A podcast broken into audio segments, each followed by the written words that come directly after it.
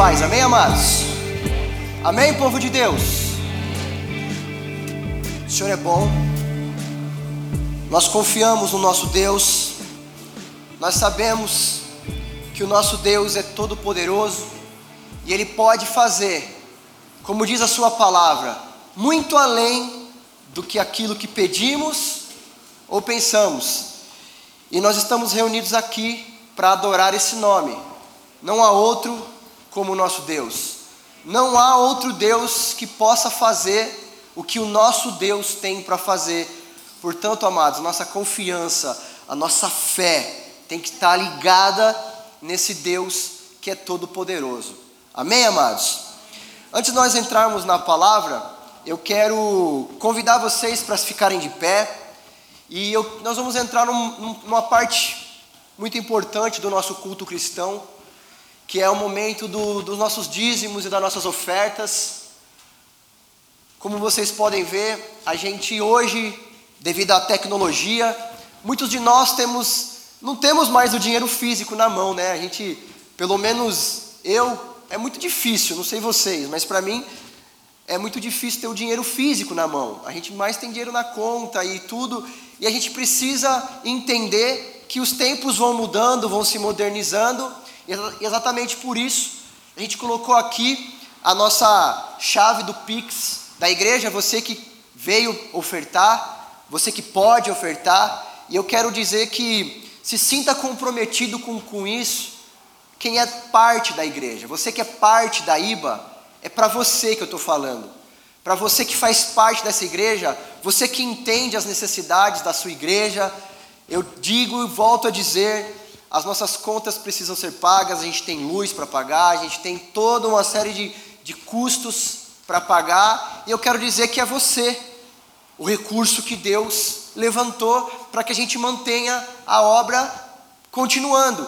Infelizmente, isso com muito pesar eu digo, a gente não consegue manter as coisas, uma igreja como essa, sem dinheiro, a gente precisa de dinheiro. Precisa pagar luz, precisa pagar água, precisa fazer as manutenções.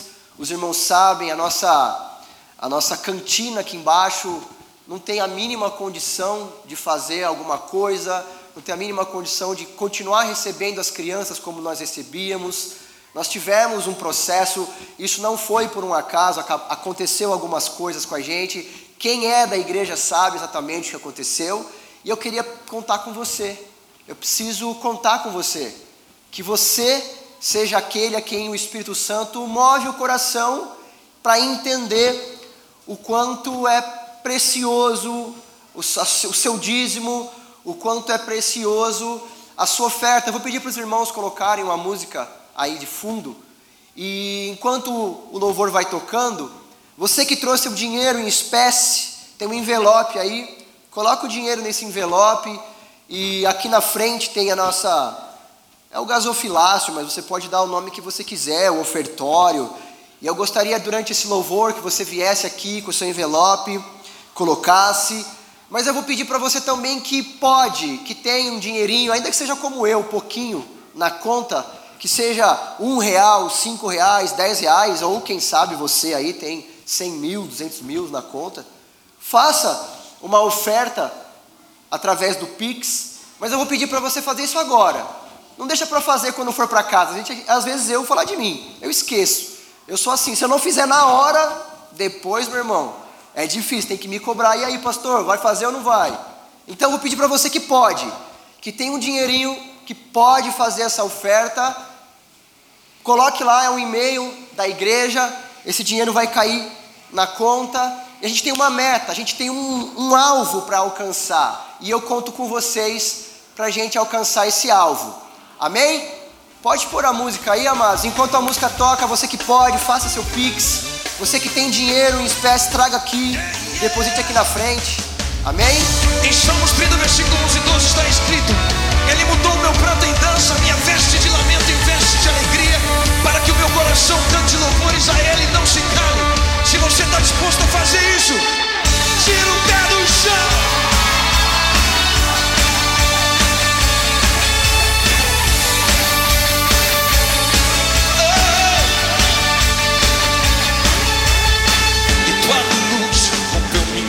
noite, trazendo a alegria e tua graça, tipo mais vidros, vida ao meu deserto. Amém, amados? Eu vou pedir pro pessoal aí da comunicação, se puder colocar aqui os QR Codes do YouTube e, da, e do Spotify, por favor.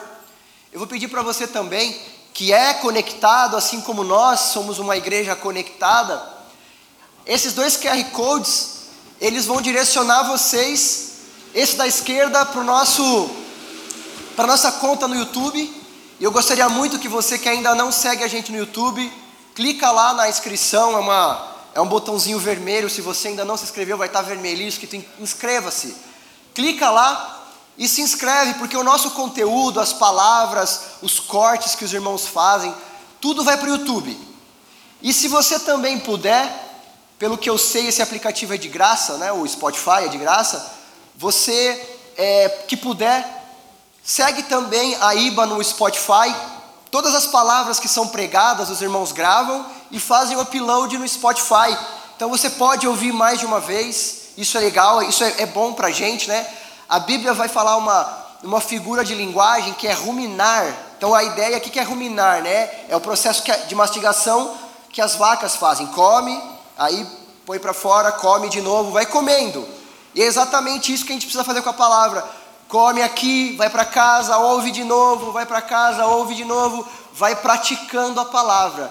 Então, se você puder seguir é, a Igreja Batista do Jaguaré nessas duas mídias sociais, tem as outras, né? O, Instagram, tem o, o, Facebook, coloca lá, Igreja Batista do Jaguaré, IBA Jaguaré, já vai aparecer a gente, aí você vai lá e segue a gente. Tá bom? Posso contar com vocês? Amados, abram a palavra do Senhor. É, nós vamos dar continuidade na série de mensagens sobre, no, no livro, né, no Evangelho de Lucas, de Lucas não, de Mateus, desculpe. E a gente vai é, continuar da onde o pastor André parou na semana passada, Lucas 8, a partir do capítulo Mateus 8. é só para ver se vocês estão espertos. Mateus 8, então, né? Estão vendo? Estou percebendo. Mateus 8, 5, 13. É porque quando a gente está estudando Evangelho, a gente tem que estudar os três sinóticos e mais João, né? Porque tem detalhes do texto que Mateus não conta, que Lucas conta, ou que Lucas não conta, mas que Marcos conta. Então a gente sempre quando está pregando o Evangelho, vocês que desejam mais para frente, é, ou até a, a, curto prazo serem pregadores da palavra, quando você estiver pregando em Evangelho, como é o caso que nós estamos fazendo agora, sempre é bom que você leia a mesma história se possível nos quatro, né? Mas os sinóticos são só Mateus, Marcos e Lucas, para que você tenha um entendimento um pouco mais abrangente, porque cada um vai dar um detalhe que outro não dá. Por exemplo, vai ter um detalhe do centurião, opa, que Mateus não dá, mas Lucas dá. Amém? Irmãos, é, vocês puderem acender aqui, porque a minha Bíblia ainda não é não é digital. Eu até tenho esboço aqui bonitinho, mas para ler mesmo. Aê, obrigado. Todo mundo achou? Mateus 8, versículo 5. A gente vai ler até o 13. Acharam? Vamos ler? Diz assim: Tendo Jesus entrado em Cafarnaum, apresentou-se-lhe um centurião implorando Senhor, o meu criado jaz em casa, é, de cama, paralítico, sofrendo horrivelmente. E Jesus lhe disse: Eu irei curá-lo. Mas o centurião respondeu: Senhor, não sou digno que entres em minha casa, mas apenas manda uma palavra e o meu rapaz será curado. Pois também sou homem, olha a palavra, também sou homem sujeito à autoridade tenho soldado as minhas ordens e digo a este: vai, e ele vai, e a outro: vem, e ele vem, e ao meu servo: faze isto, e ele o faz. Ouvindo isto, admirou-se Jesus e disse aos que o seguiam: Em verdade vos afirmo que nem mesmo em Israel achei fé como esta. Digo-vos que muitos virão do Oriente e do Ocidente e tomarão lugares à mesa com Abraão, Isaque e Jacó no reino dos céus ao passo que os filhos do reino serão lançados para fora, nas trevas, Ali havendo choro, ranger de dentes, então disse ao centurião, então disse Jesus ao centurião: Vai-te, seja feito conforme a tua fé. E naquela mesma hora o servo do Senhor foi curado. Amém? Vamos orar? Deus, nós estamos aqui reunidos para te adorar. Nós entregamos a ti o nosso louvor, entregamos a ti, Senhor, as nossas ofertas, os nossos dízimos. E eu quero orar também, Senhor, para o momento principal do culto, que é quando nós meditamos e lemos e expomos a Sua palavra. Pai, é aqui, na Sua palavra, que eu creio que está a cura. É aqui, Senhor, na Tua palavra, que eu creio que está a libertação.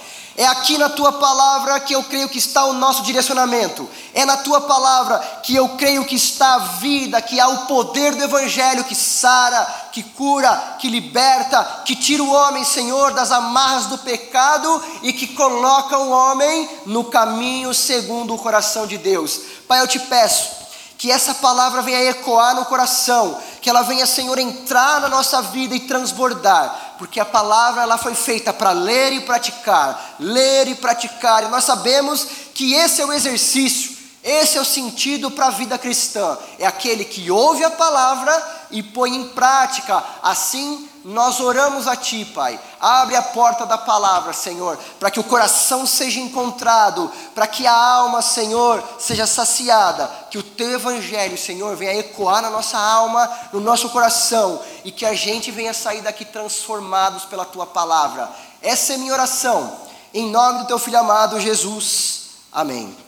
Amém, amados? Bom, entrando diretamente na palavra, semana passada o pastor André começou falando da primeira cura, que foi o homem leproso, né, o leproso, e hoje nós vamos entrar na segunda cura. Como o pastor André disse na semana passada, é, Mateus direciona o evangelho ao povo judeu. Exatamente por esse motivo ele começa dando genealogia, para o povo entender de onde é que veio Jesus, de qual linhagem ele veio. E o que é mais interessante é que esses, o evangelho ele vai dividido por sessões. E na sessão anterior, que é o Sermão do Monte, do capítulo 5 ao capítulo 7, Jesus vem trazendo a sua interpretação da lei, dizendo a frase na qual ficou cérebro entre nós, porque nós falamos muito disso. Ouviste o que foi dito pelos antigos, ouviste o que os outros intérpretes da lei diziam. Aí Jesus diz: Eu, porém, vos digo, e ele traz uma nova interpretação da lei. E aí, finalizando o Sermão do Monte, Jesus traz sete parábolas, dando uma ideia do reino, terminando dizendo: Aquele que ouve essas palavras e a pratica é como um homem prudente, que edifica sua casa sobre a rocha. Vem a chuva, a enchente, o tempo difícil, mas a casa não cai, porque ele foi edificado sobre a rocha. E aí, o finalzinho, as duas, os dois últimos versículos do capítulo 7 diz assim: As pessoas ficaram admiradas da, da autoridade de Cristo e diziam: ele não, ele não fala como os escribas, ele fala com autoridade. Aí Jesus desce do monte onde ele profere o seu, o seu sermão, né, tido como sermão do monte. E aí a Bíblia vai dizer que as multidões o seguiam. Quem estava com ele sobre o monte desceu com ele e tinha uma outra multidão embaixo esperando por ele. E dentre essa multidão tem aquele homem paralítico que vai até Jesus, enfrenta toda uma multidão, toda uma cultura, todo um perigo de ser apedrejado, de ser morto por ser leproso. Essa era uma condição social daquela época. O leproso não podia conviver no meio, ele tinha que ser retirado da cidade. E ele enfrenta tudo isso e se encontra com Cristo. E aí vocês sabem, ele fala: Senhor, se queres, torna-me são. E Jesus responde: Eu quero. E aí, o pastor André falou sobre isso na semana passada. E nós, dando continuidade, nós chegamos agora no capítulo 8, versículo 5, onde Jesus, demonstrando o seu poder como Messias, ele opera a segunda cura, que é a cura do criado de um centurião. E dessa, e dessa vez, Jesus, além de interpretar o que eu acho interessante, principalmente Mateus, os teólogos vão discordar em algum momento, mas existe uma corrente teológica que vai dizer que Mateus apresenta dez milagres de Jesus, cinco no capítulo 8 e cinco no capítulo 9. Outros teólogos vão dizer que ele apresenta nove, nove milagres nesses dois. Mas eu separei aqui porque eu vou trabalhar com vocês a tese de que Mateus apresenta dez milagres e eu vou explicar por quê. A ideia de apresentar para nós cinco no capítulo 8 e cinco no capítulo 9 é de que, como Deus operou dez sinais no Egito, Jesus, que quer ser mostrado por Mateus como Messias, é, Mateus evidencia mais dez milagres para que eles façam uma analogia, dizendo: lembra Deus operando dez milagres no Egito?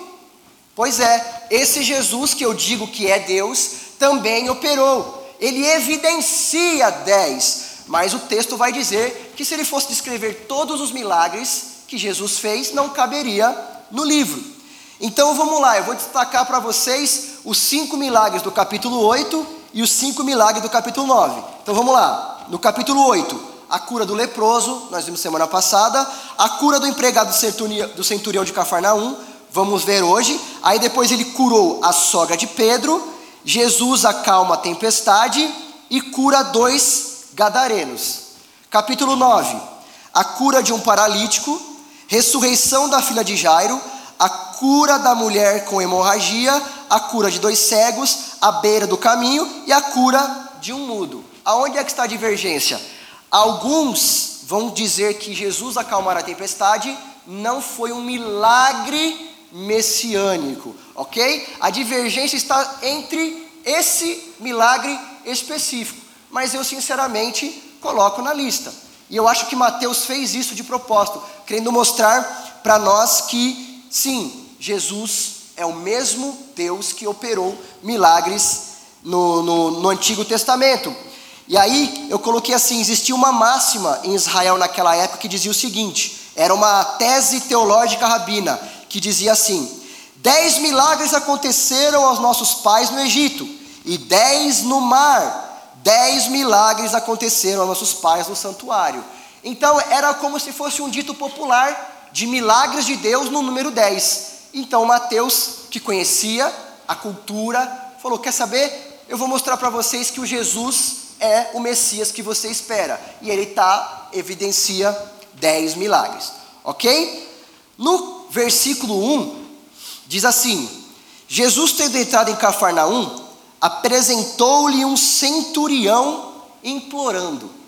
Amados, o centurião, ele era um comandante militar de exército e sob ele, né, abaixo dele, existiam 100 homens. Então ele era o comandante de 100 homens.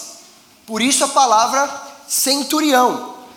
E havia naquele momento entre Israel e gentil no geral, mas em específico a romanos, um tom de hostilidade. Israelitas não se conversavam com gentil de forma nenhuma. Quanto mais com, com romanos. Porque entenda o que aconteceu: Roma invadiu Israel. Roma era como se fosse, trazendo uma linguagem para vocês entenderem, é como se fosse aquela nação poderosa dominando uma nação mais fraca. Então você imagina se nós brasileiros em algum momento fôssemos invadidos por uma nação mais poderosa e nos tornássemos servos dessa nação. Qual seria a possibilidade da gente gostar dessas pessoas? Qual seria a possibilidade da gente olhar para quem nos invadiu, para quem tirou nossos direitos, para quem roubou as nossas casas, para quem cobra imposto da gente e dizer: não, ah, eu gosto de vocês, vocês são legal com a gente. Não existiria a mínima possibilidade. E era exatamente isso que acontecia em Israel nesse momento. Havia um ambiente de muito conflito. Só que Israel não podia fazer muita coisa porque eles estavam sendo oprimidos por Roma. Só que esse centurião romano, ele é muito interessante, né? Ele, ele contava com a amizade do povo. E esse é um detalhe, por isso que eu disse que a gente precisa ler os evangelhos todos para falar de uma mensagem específica. Porque Mateus não destaca isso, mas Lucas destaca. Ele diz que esse centurião romano, ele contava com a amizade do povo diferente da maioria dos romanos. Mas por quê? Porque esse centurião foi aquele que ajudou a construção de uma nova sinagoga. Israel não tinha, tinha sido destruído o templo.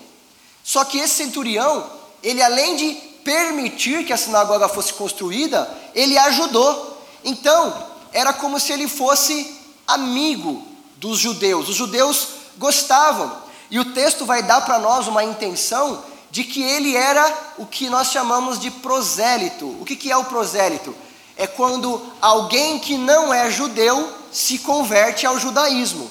Né? Nós chamamos de novos convertidos, neófitos, mas para judeu é prosélito o nome que eles chamam.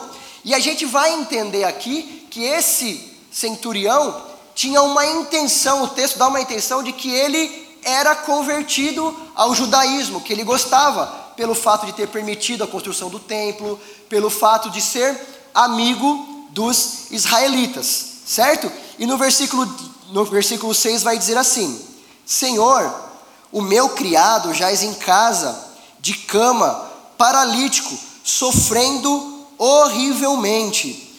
Amados, a gente começa a entender que esse centurião ele era diferente dos demais, exatamente pelo, pelo modelo de tratamento que ele expressava para o servo dele.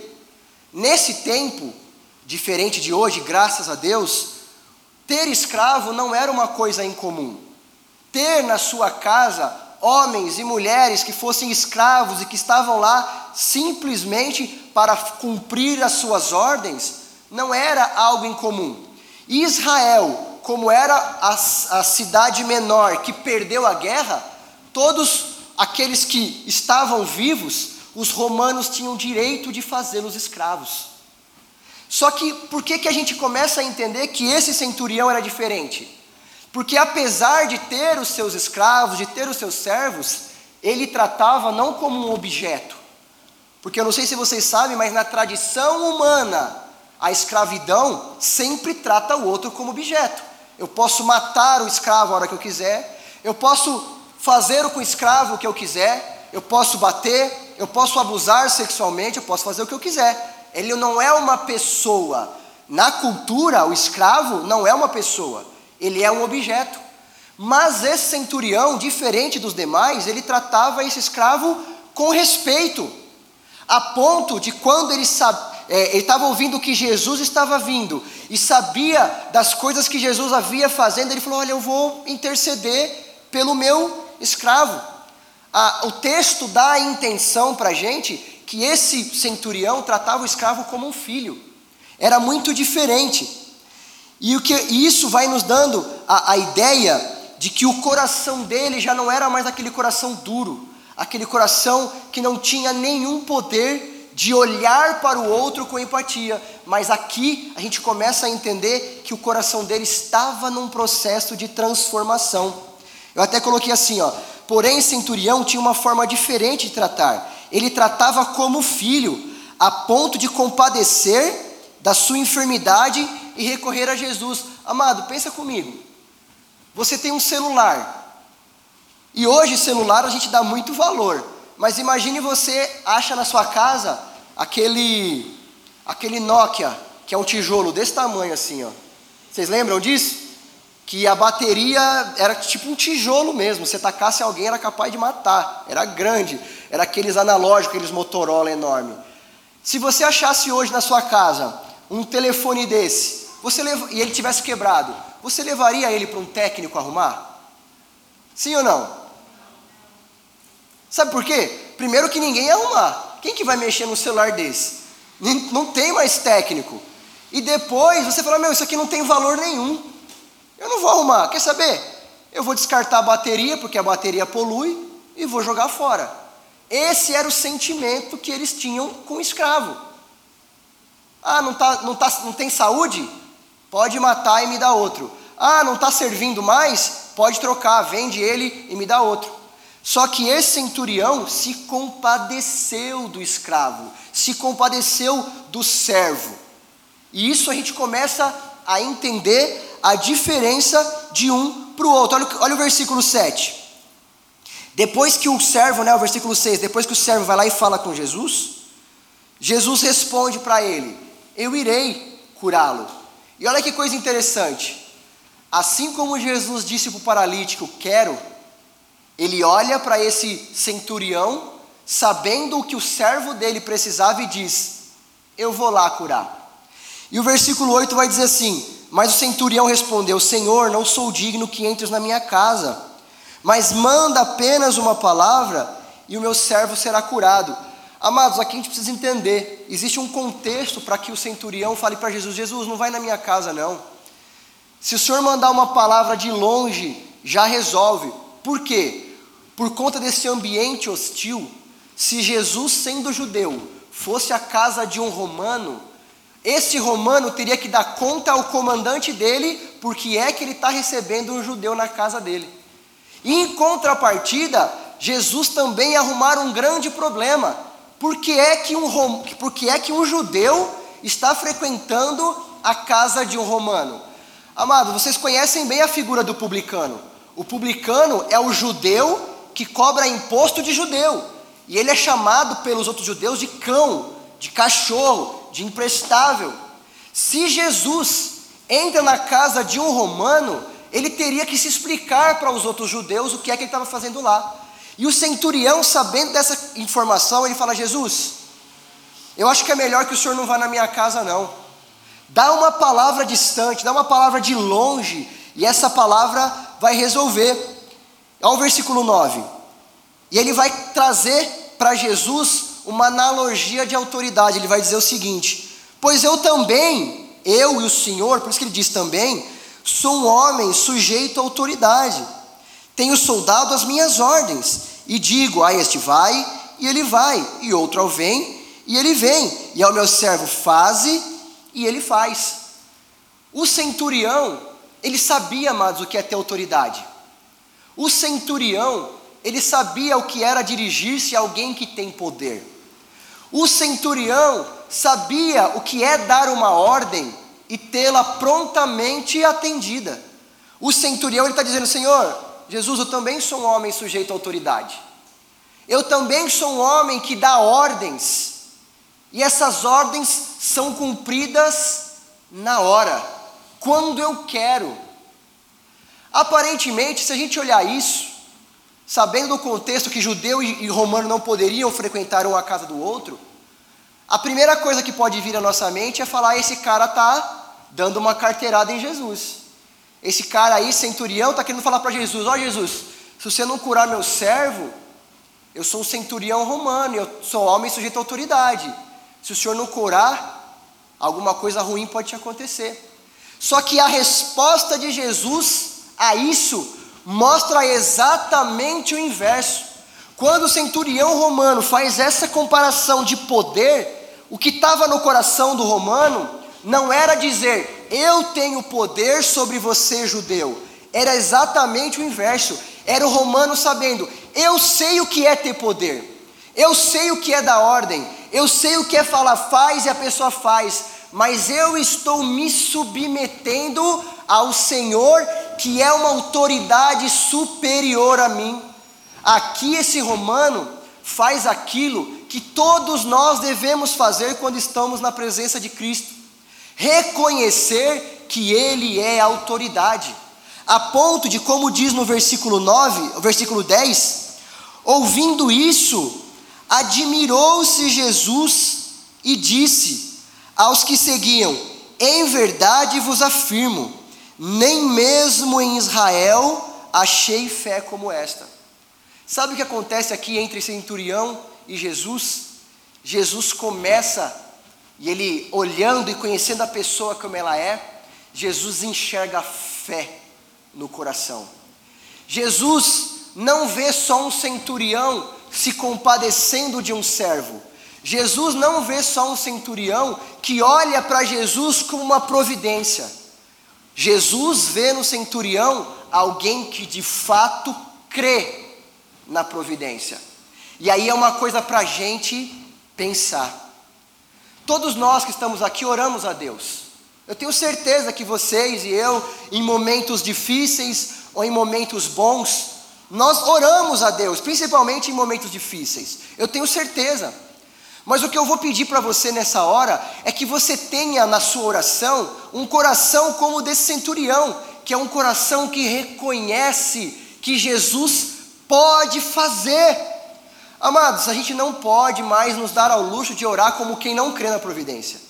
Você e eu não, pode, não podemos mais entrar na presença de Deus numa oração e fazer uma oração proforme, e fazer uma oração como desencargo de consciência e fazer uma oração por fazer.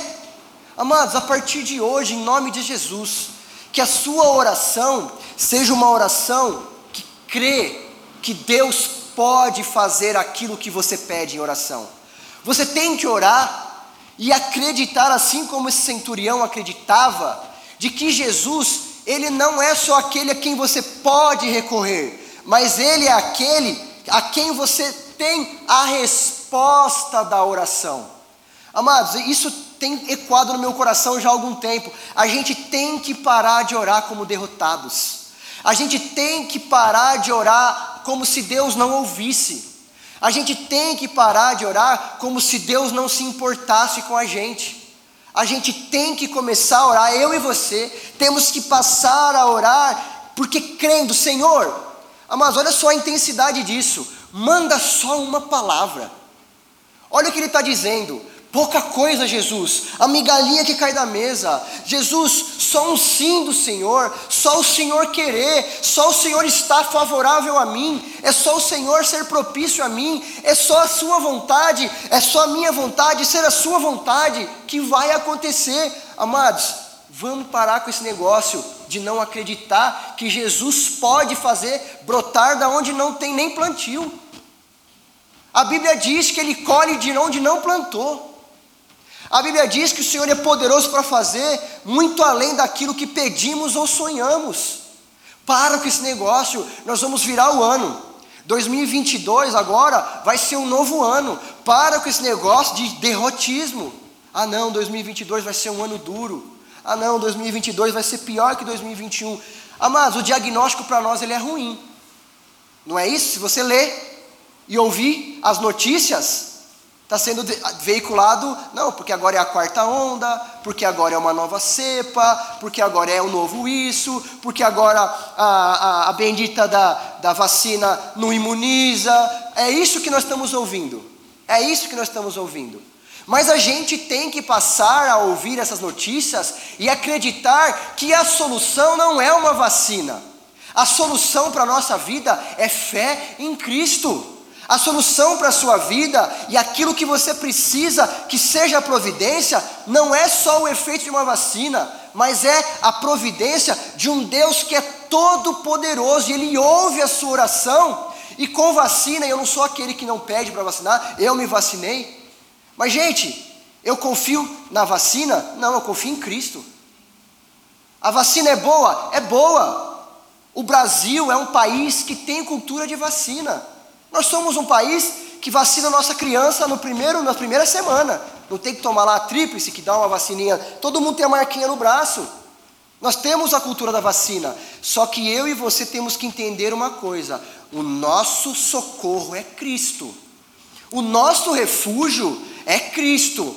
A nossa confiança está em Cristo. O centurião podia recorrer aos melhores médicos daquele tempo. Ele tinha dinheiro, ele tinha autoridade, mas ele pensava: Senhor, só uma palavra. Amados, e se você está hoje na oração de só falta uma palavra de Cristo? Olha que coisa que pode transformar a sua vida se você crer. E se você está hoje a uma palavra de Deus para conseguir o que você tem pedido? Faça como o centurião, vá a Cristo, não confie em você. Não confia na força do seu braço. Não confie no homem, não confie em diagnósticos, não confie em nada que não seja a potente mão de Cristo. É isso que você precisa, é isso que eu preciso. O centurião, ele pensou exatamente isso, ao ponto de Cristo falar: Nossa, nem em Israel eu encontrei alguém que acredita em mim como ele. Ah, mas já pensou? Jesus olhar para você e dizer: Olha, fazia tempo que eu não vi um cristão que acredita em mim como você está acreditando.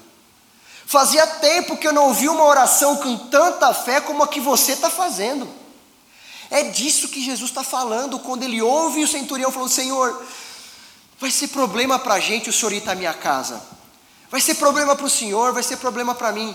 Mas eu estou a uma palavra da vitória, eu estou a uma palavra da providência, eu estou a uma palavra do meu coração ser transformado, eu estou a uma palavra de eu ver o cenário onde todos os diagnósticos são ruins, mas eu ter fé de continuar. Eu estou a uma palavra disso. Amado, será que você tem fé para crer nisso? E aí eu te dou uma, eu te dou um refúgio. Você fala, pastor, eu não consigo, meu coração está apertado. Amados, a Bíblia diz que se você não tem fé, peça a Deus que Ele dá a todos aqueles que pedirem, Ele dá de graça. Eu estou trabalhando com a realidade de que nós, e eu me incluo nisso, nem sempre temos a fé a ponto máximo para acreditar. Mas eu estou te dando aqui a solução bíblica para isso. Você não tem fé agora? Peça a Deus. A Bíblia chama Jesus de autor e consumador da fé. É Ele quem produz fé. É Ele quem sabe o que é que precisa para o seu coração queimar com fé. Amado, recorra a Ele. Jesus, eu não tenho fé. Você tem que ser sincero com Deus. Você tem coragem de orar e falar: Senhor, eu estou abrindo meu coração aqui agora, eu não tenho fé. Mas se o Senhor colocar fé no meu coração, eu vou acreditar, eu vou chegar, eu vou conseguir. Amados, ora desse jeito. Não é um problema você orar a Deus e reconhecer as suas fraquezas. O texto vai dizer: quando penso que estou fraco, aí é que eu estou forte. Porque o poder do Senhor se aperfeiçoa na minha fraqueza. Se a sua fraqueza agora é ânimo de orar, está aí. Senhor, me dá vontade de orar. A Bíblia diz que do Senhor é o querer e o executar. Senhor, eu não estou tendo ânimo de orar. O diagnóstico para a minha vida é o pior possível, eu estou perdendo as esperanças, mas ora, Senhor, põe fé em mim. Me ensina, Senhor, a crer. O que, que diz lá em Hebreus? A fé é a convicção daquilo que não se vê e a certeza das coisas que se esperam. Amados, você não está vendo. O diagnóstico é o contrário. As previsões são totalmente inversas. Mas, amados, você tem um Deus que pode fazer contra tudo e contra todos. Ele é um Deus que tem a última palavra. Você não serve a um Deus mais ou menos. Você não serve a um Deus 99%. Você serve a um Deus todo-poderoso. Não há nada que Ele não possa fazer. Não há doença que Ele não possa curar. Não há refúgio, não há escape que Ele não possa dar. Amados, Jesus está nos levando a trabalhar uma ideia de cura. Cura na semana passada, cura nessa semana.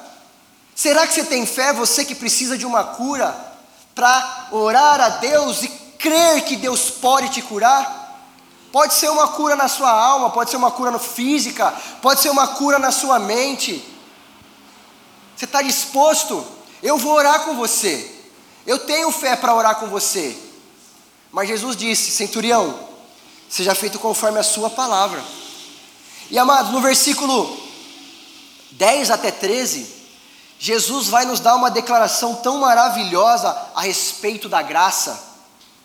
Entenda, Mateus está direcionando o evangelho a judeus, mas olha o que Jesus fala, porque vai vir o tempo que vão vir do ocidente e do oriente filhos que não são da família de Abraão, mas que vão se sentar à mesa. Jesus está falando que além de fazer o que você precisa, Jesus é poderoso para te salvar, amados.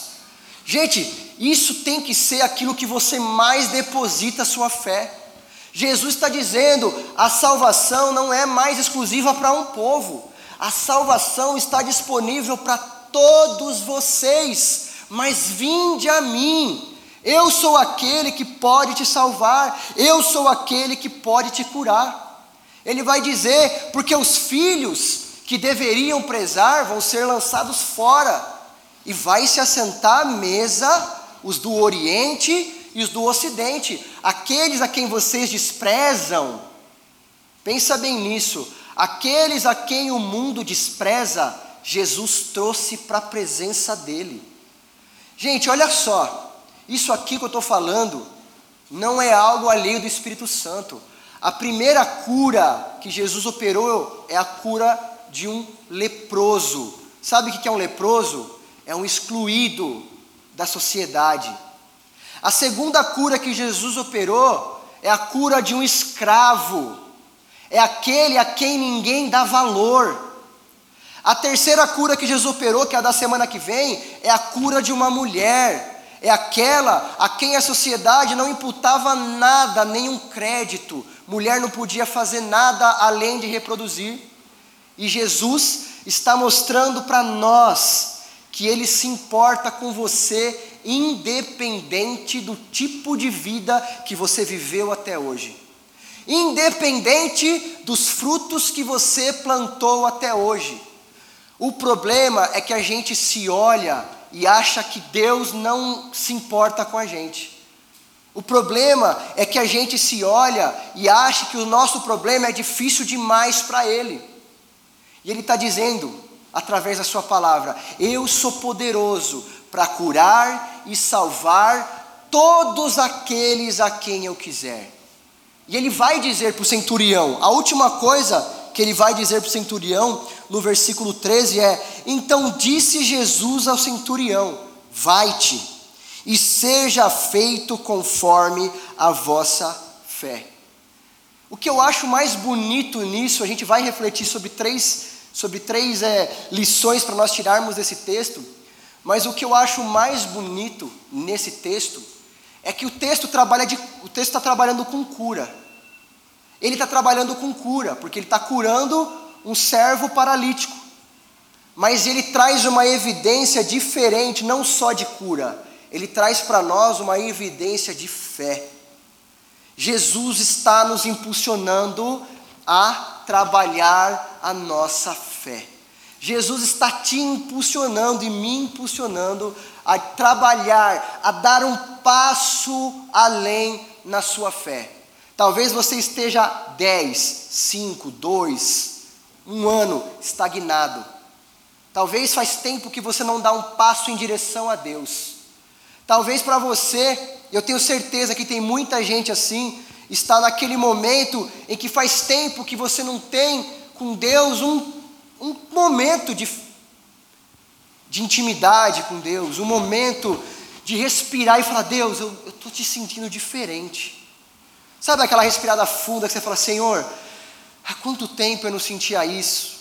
Talvez alguns de vocês, eu tenho certeza que tem gente assim, tá a uma oração de vir entregar a sua vida para Deus e dizer: Senhor, eu já andei sozinho demais, eu já andei rápido demais ou devagar demais, e faz tempo que eu estou a um passo de me entregar de verdade ao Senhor. Eu quero dizer para você: Jesus é poderoso para levantar filhos da onde não há nenhuma possibilidade de ter. Olhavam para Jesus e diziam: Pode vir alguma coisa de Belém? Olhavam para nós e diziam: Pode sair coisa boa daí? Olha a história de família, olha da onde nasceu, olha o que fizeram com ele, olha a história de vida. E eu quero dizer para você: Jesus é poderoso para levantar filhos e filhas da onde ninguém acredita que pode ser. E eu quero dizer para você, amado, nós vamos orar. Pensa nesse convite.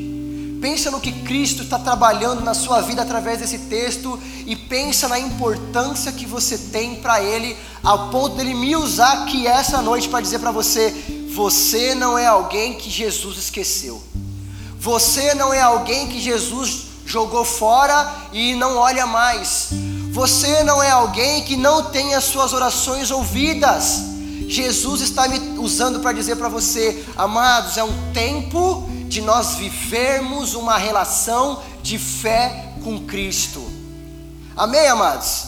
Eu quero refletir com vocês em três lições. E a primeira lição que eu quero tirar com você eu extraí essa ideia, eu extraí esse ensinamento do momento em que o centurião coloca toda a autoridade dele aos pés de Cristo e diz: Senhor, o Senhor não precisa nem da minha casa, só uma palavra é, é capaz de curar o meu servo. E a lição que eu quero tirar com você é: entregue tudo que você tem e tudo o que você é à autoridade. Gente, pensa bem no que eu vou dizer. Existe gente aqui no nosso meio muito boa no que faz. Existem homens e mulheres aqui que são muito bons no que fazem. Mas eu quero dizer para você: entregue tudo o que você tem e tudo o que você é à autoridade de Cristo. Submeta a sua vida a Cristo. Submeta o seu trabalho a Cristo. Submeta o seu casamento a Cristo. Submeta a sua maternidade, a sua paternidade a Cristo. Submeta os teus sonhos a Cristo e pare de sonhar um sonho que não inclui Jesus.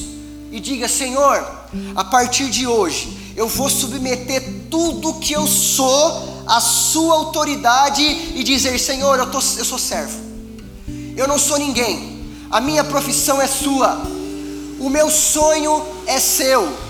O meu filho é seu, o meu marido, a minha esposa é sua. Tudo o que eu tenho e o que eu vier a ter, eu quero submeter à autoridade de Cristo e dizer: Senhor, reina sobre tudo, reina sobre a minha casa, reina sobre o meu pensamento, reina sobre a minha vida. Senhor Jesus, eu não preciso só de um Salvador, eu preciso de um Senhor. E o Senhor é aquele que direciona, o Senhor é aquele que diz não, o Senhor é aquele que diz vai que eu sou contigo, o Senhor é aquele que provém, o Senhor é aquele que levanta, o Senhor é aquele que direciona.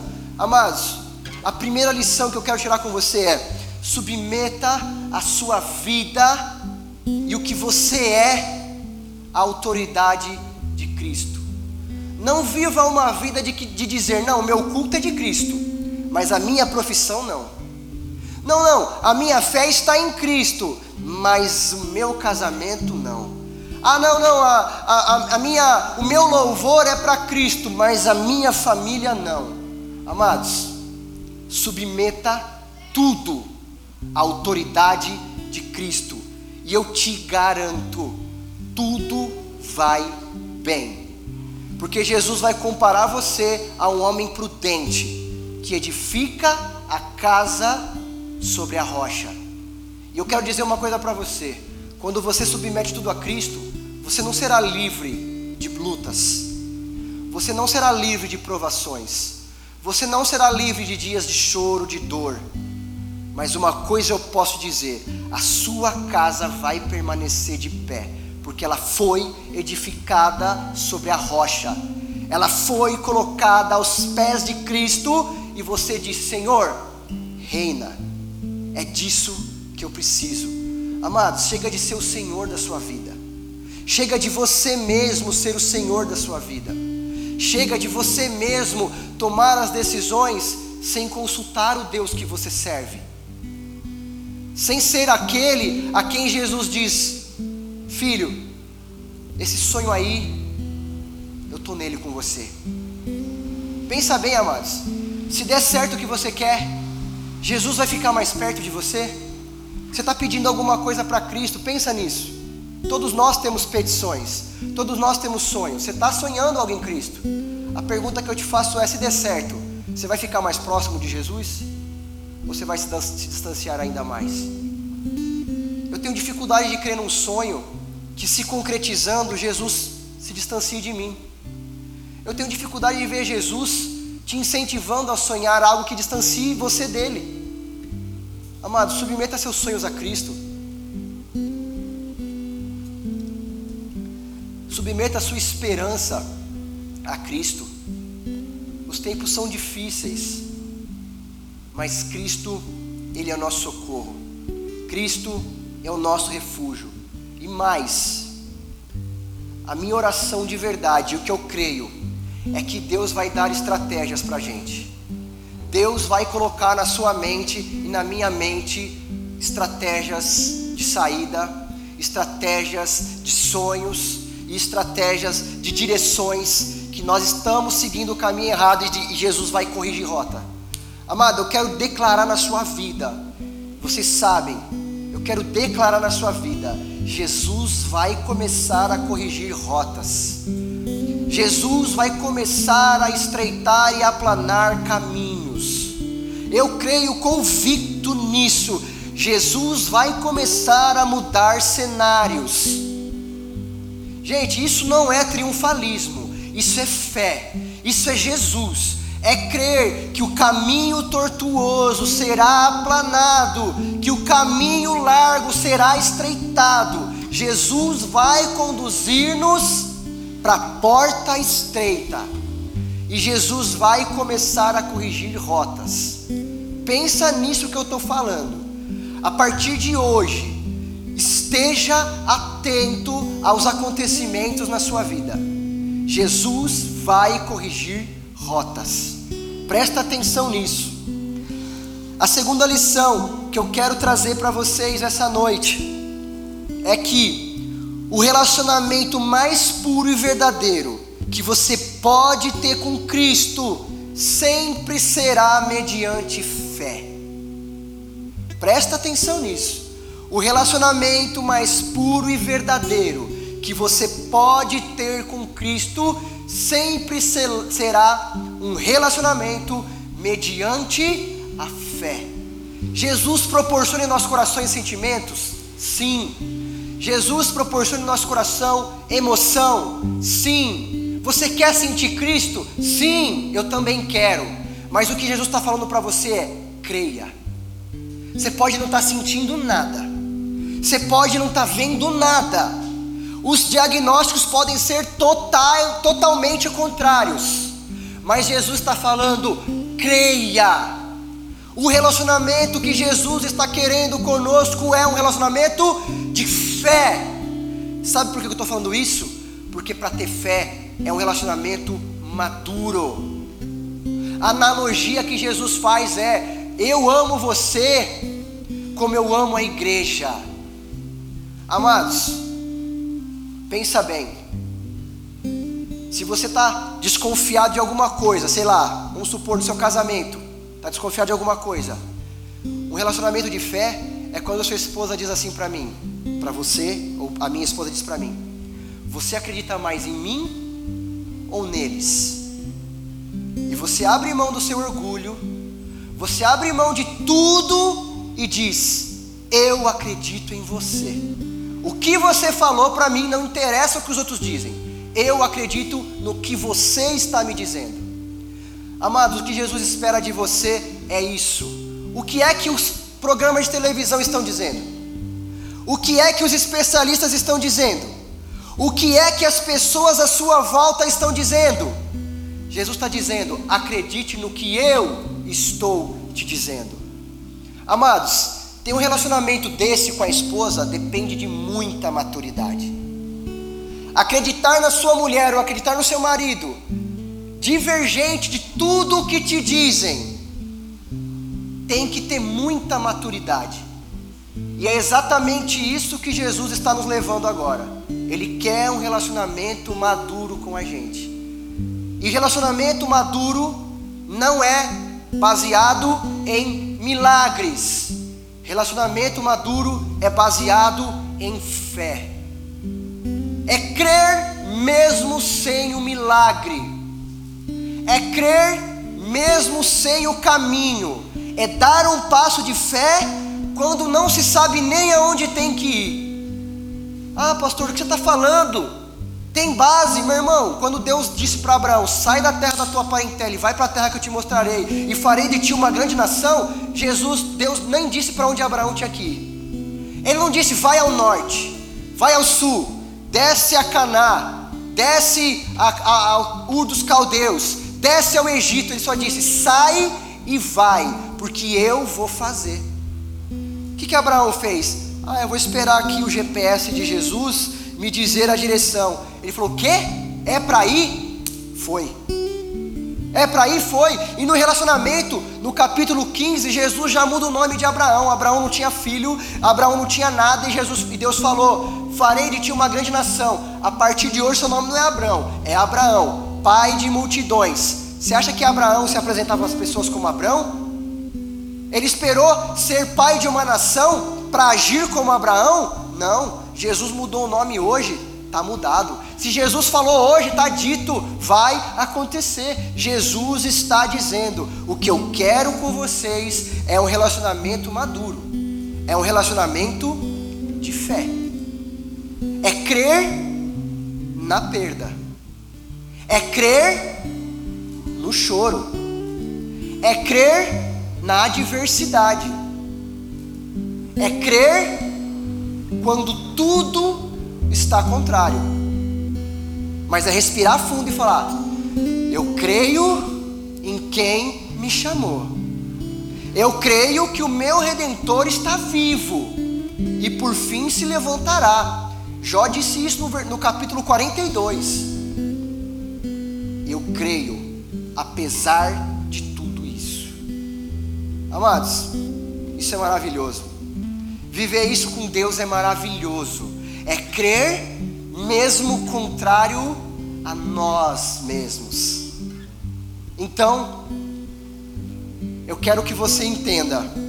Jesus está nos levando a um passo adiante na nossa relação com Ele. Jesus está nos levando a um passo adiante, dizendo: gente, o que eu quero de você é fé. Talvez você não sinta nada daqui para frente.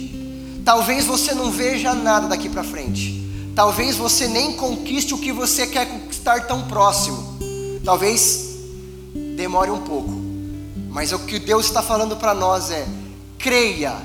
O que Jesus está dizendo para nós é: creia. Amém? E por fim, para a gente terminar, nosso Senhor tem poder para curar toda e qualquer enfermidade, seja ela física, seja ela psicológica ou seja ela na alma. Jesus é poderoso para trabalhar os seus traumas. Jesus é poderoso para trabalhar os seus gastilhos. Jesus é poderoso para trabalhar as suas fraquezas. Jesus é poderoso para fazer de você alguém mais confiante, de alguém com mais fé, de alguém que vai dar um passo além, porque, gente, o que te bloqueou não vai te bloquear mais. O que te fazia ter medo não vai te fazer mais. Amado, nada paralisa mais que medo. Nada mais paralisa do que covardia. E Jesus está dizendo: Eu tenho poder para curar os seus traumas. Eu tenho poder para fazer você olhar para o que te, te faz parar e dizer: Eu não paro mais diante disso. Isso não me freia mais, isso não me paralisa mais, isso não me bloqueia mais. Amado, Jesus é poderoso, submeta as suas, as suas enfermidades a Cristo. Lembra da semana passada? A lepra nossa de cada dia? Submeta as suas enfermidades ao poder de Jesus, e Ele tem poder para te curar. Ele tem poder para te salvar, Ele tem poder para te fazer prosseguir. Amado, chega de paralisia, chega de patinar, chega de andar, andar, andar e não chegar a lugar nenhum. Eu disse uma coisa e é muito séria. Jesus está mudando rotas, mas para mudar essas rotas, Jesus está dando destinos. Jesus vai começar a mostrar qual é o destino que você tem que seguir. Amados, creia nisso. Jesus é bom, Jesus é poderoso, e Ele vai transformar a sua vida, Ele vai transformar a minha vida, Ele vai fazer de você alguém melhor. E detalhe, Ele vai fazer de você alguém ainda mais parecido com propósito de Deus para você é te fazer alguém cada dia mais parecido com Cristo. Para isso Ele está te santificando. Para isso Ele te traz aqui domingo após domingo. Para isso Ele coloca essas palavras tão abençoadas na sua vida. Porque ele, Deus tem um modelo. E Ele pega a gente e vai começar a conformar a esse modelo. E Ele vai começar a fazer a gente parecido cada dia mais com Cristo. E a relação de Cristo com Deus era uma relação de fé. A relação de Cristo com Deus era uma relação de que Jesus dizia: Eu vim para cumprir a palavra de meu Pai. A relação de Jesus com Deus era: Senhor, o espírito é forte, mas a carne é fraca. O espírito está preparado, Senhor, mas a carne é fraca. Jesus estava submetendo quem ele era a Deus, e é disso que nós estamos falando aqui. Amém, amados? Se põe de pé, eu quero orar por você, mas eu quero te encorajar. Eu quero te encorajar. Eu vou orar por, pelas áreas da sua vida que te prendem. Eu vou orar para você que está sem saída. Eu vou orar para você que principalmente não tem mais fé para acreditar. Eu vou orar para você que precisa submeter quem você é a Cristo. Eu vou orar para você que no, que no seu trono não tem Jesus, tem você. E eu quero orar para que você seja destronado e que Jesus ocupe o lugar que você ocupa como Senhor hoje. Amados, Jesus tem que estar no trono. Jesus tem que estar lá em cima. Jesus é Senhor e eu vou orar para que Deus direcione o seu coração. Amados, eu tenho certeza, Cristo nessa noite vai curar traumas. Cristo nessa noite vai curar enfermidades físicas. Cristo nessa noite vai curar enfermidades psicológicas. Amados, pare de duvidar do poder de Deus. A gente passa, chega um momento da nossa vida que a gente não acredita mais que Deus possa fazer. Chega uma altura da nossa vida que quando a gente está doente, não é que, você, que é um problema tomar remédio, pelo contrário, eu trabalho em hospital, tome remédio. Mas amados, chega um momento na nossa vida que a gente deixa de acreditar que Deus pode. E a gente começa a colocar coisas no lugar, a fazer coisas. E eu quero, em nome de Jesus, que nessa noite você volte a acreditar que Jesus pode. Que você pode, que você faça como centurião. Senhor, é só uma palavra. É só uma palavra, é só isso, Jesus. É só o Senhor dizer, como o Senhor disse para o leproso: Eu quero. É só, como, é só o Senhor dizer, como o Senhor disse para o centurião: Eu irei curá-lo, e Jesus vai fazer. Amém, amados? Você consegue orar sobre isso na sua vida? Você consegue agora fechar seus olhos? Eu, você consegue agora, junto comigo, nós vamos orar junto, erguer a sua voz e ligar a sua fé a Jesus ligar a sua fé ao trono de Deus. E ainda que você não tenha coragem de orar em voz alta, mas ore em pensamento e peça cura ao Senhor. Deus, nós estamos aqui reunidos, Pai, para acreditar, para pedir ao Senhor mais fé. Deus, essa palavra e a palavra da semana passada e a palavra da próxima semana é uma palavra que nos direciona a cura, é uma palavra que nos direciona a ter um passo de fé, a um relacionamento sadio. Deus, eu creio que o Senhor está mudando vidas, eu creio que o Senhor está mudando rotas, eu creio que o Senhor está direcionando o teu povo, Senhor. Eu creio que o Senhor está fazendo algo novo. Eu creio, Deus, que o Senhor está mexendo em feridas que estavam abertas. Cura, Deus, as feridas que estão abertas. Pai, eu creio nessa noite que o Senhor está curando enfermidades físicas também. Se alguém tem alguma enfermidade para nós não tem jeito, que para a medicina não tem jeito, eu creio num Deus que cura. O nosso Deus não mudou. O poder de Deus não mudou. Clame, igreja, levante a sua voz, fale com Cristo, coloque as suas petições diante dele, faça como centurião. Senhor, é só uma palavra que eu preciso, Senhor. Deus, é só uma correção de rota que eu preciso, Senhor. Senhor, me põe mais fé para enxergar o que o Senhor tem. Oh Espírito Santo, visita-nos, Deus. Espírito Santo, coloque as suas poderosas mãos sobre nós, que teu Espírito Santo venha repousar sobre a nossa vida e que o nome de Jesus seja glorificado naquilo que fazemos, que a gente tenha fé para acreditar que o Senhor vai fazer. Espírito Santo, nós estamos aqui, Senhor.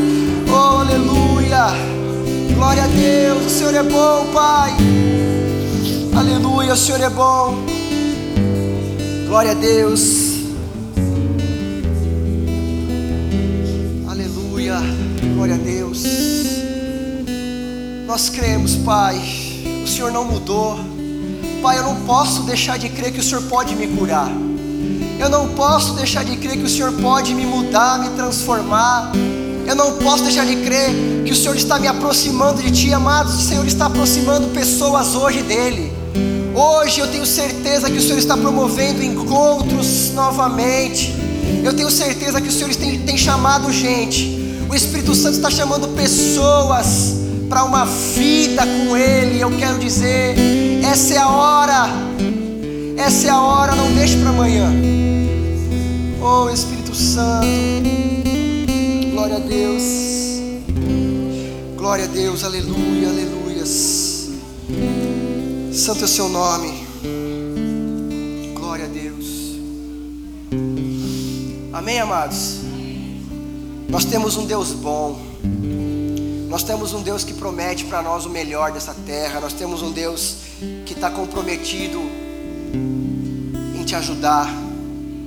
Nós temos um Deus que nos ama incondicionalmente. E eu quero dizer para você, amado, que tudo que você tem deve ser colocado aos pés de Jesus. E Ele vai proporcionar cura. Ele vai proporcionar novidade de vida para você, amado. Creia nisso.